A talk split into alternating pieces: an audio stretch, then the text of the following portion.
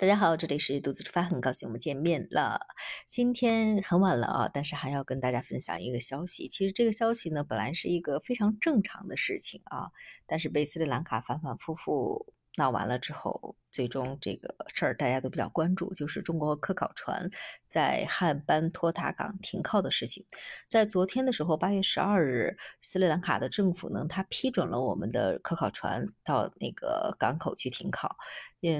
也就是这个月差不多是几号16号的时候，咱们的那个科考船就可以去那个国际港加油啊，进行一些补给了。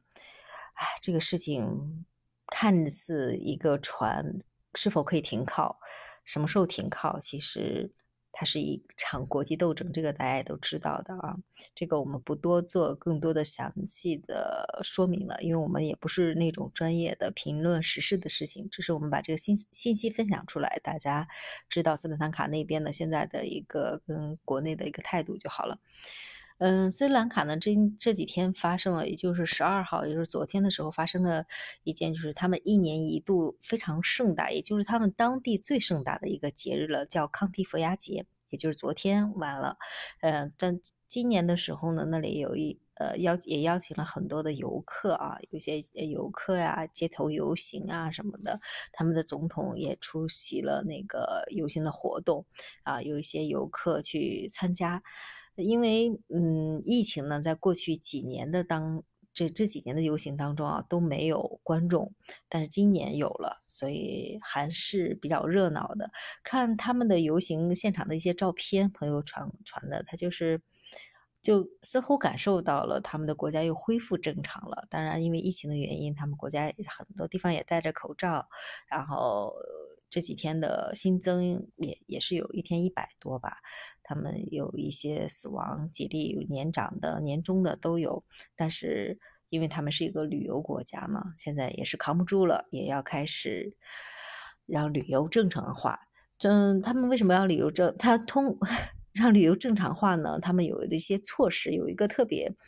大的措施啊，之前没有遇到过，就是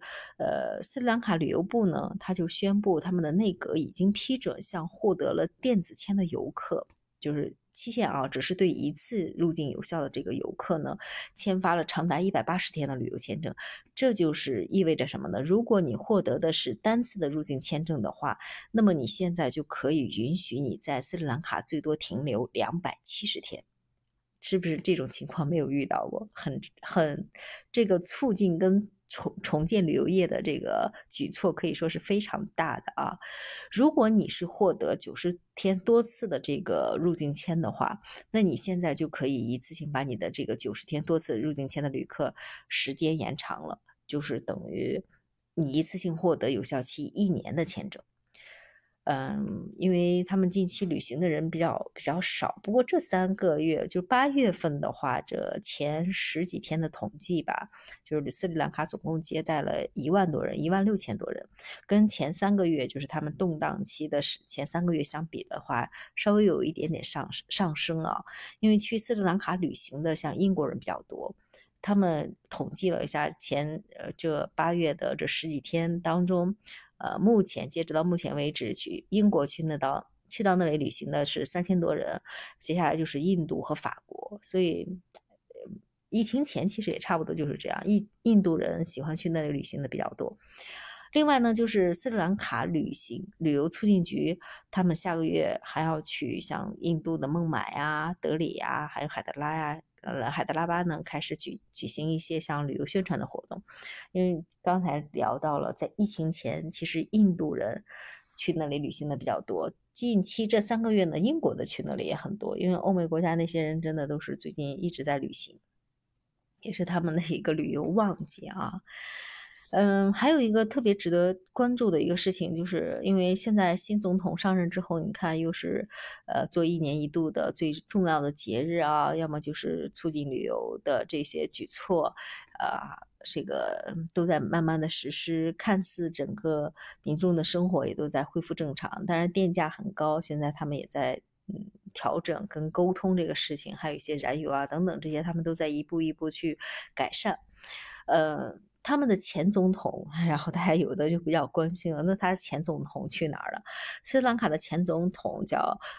戈塔巴雅，戈塔巴雅呢，他目前是在曼谷呢。他在一个酒店里啊，当然他去到那里的话，他原来计划是去普吉岛的，后来因为担心像信息啊这些的不安全啊，他后来他包机就改成了飞到了曼谷的一个军用机场，曼谷当地的还派出了一些像便衣的警察呀，然后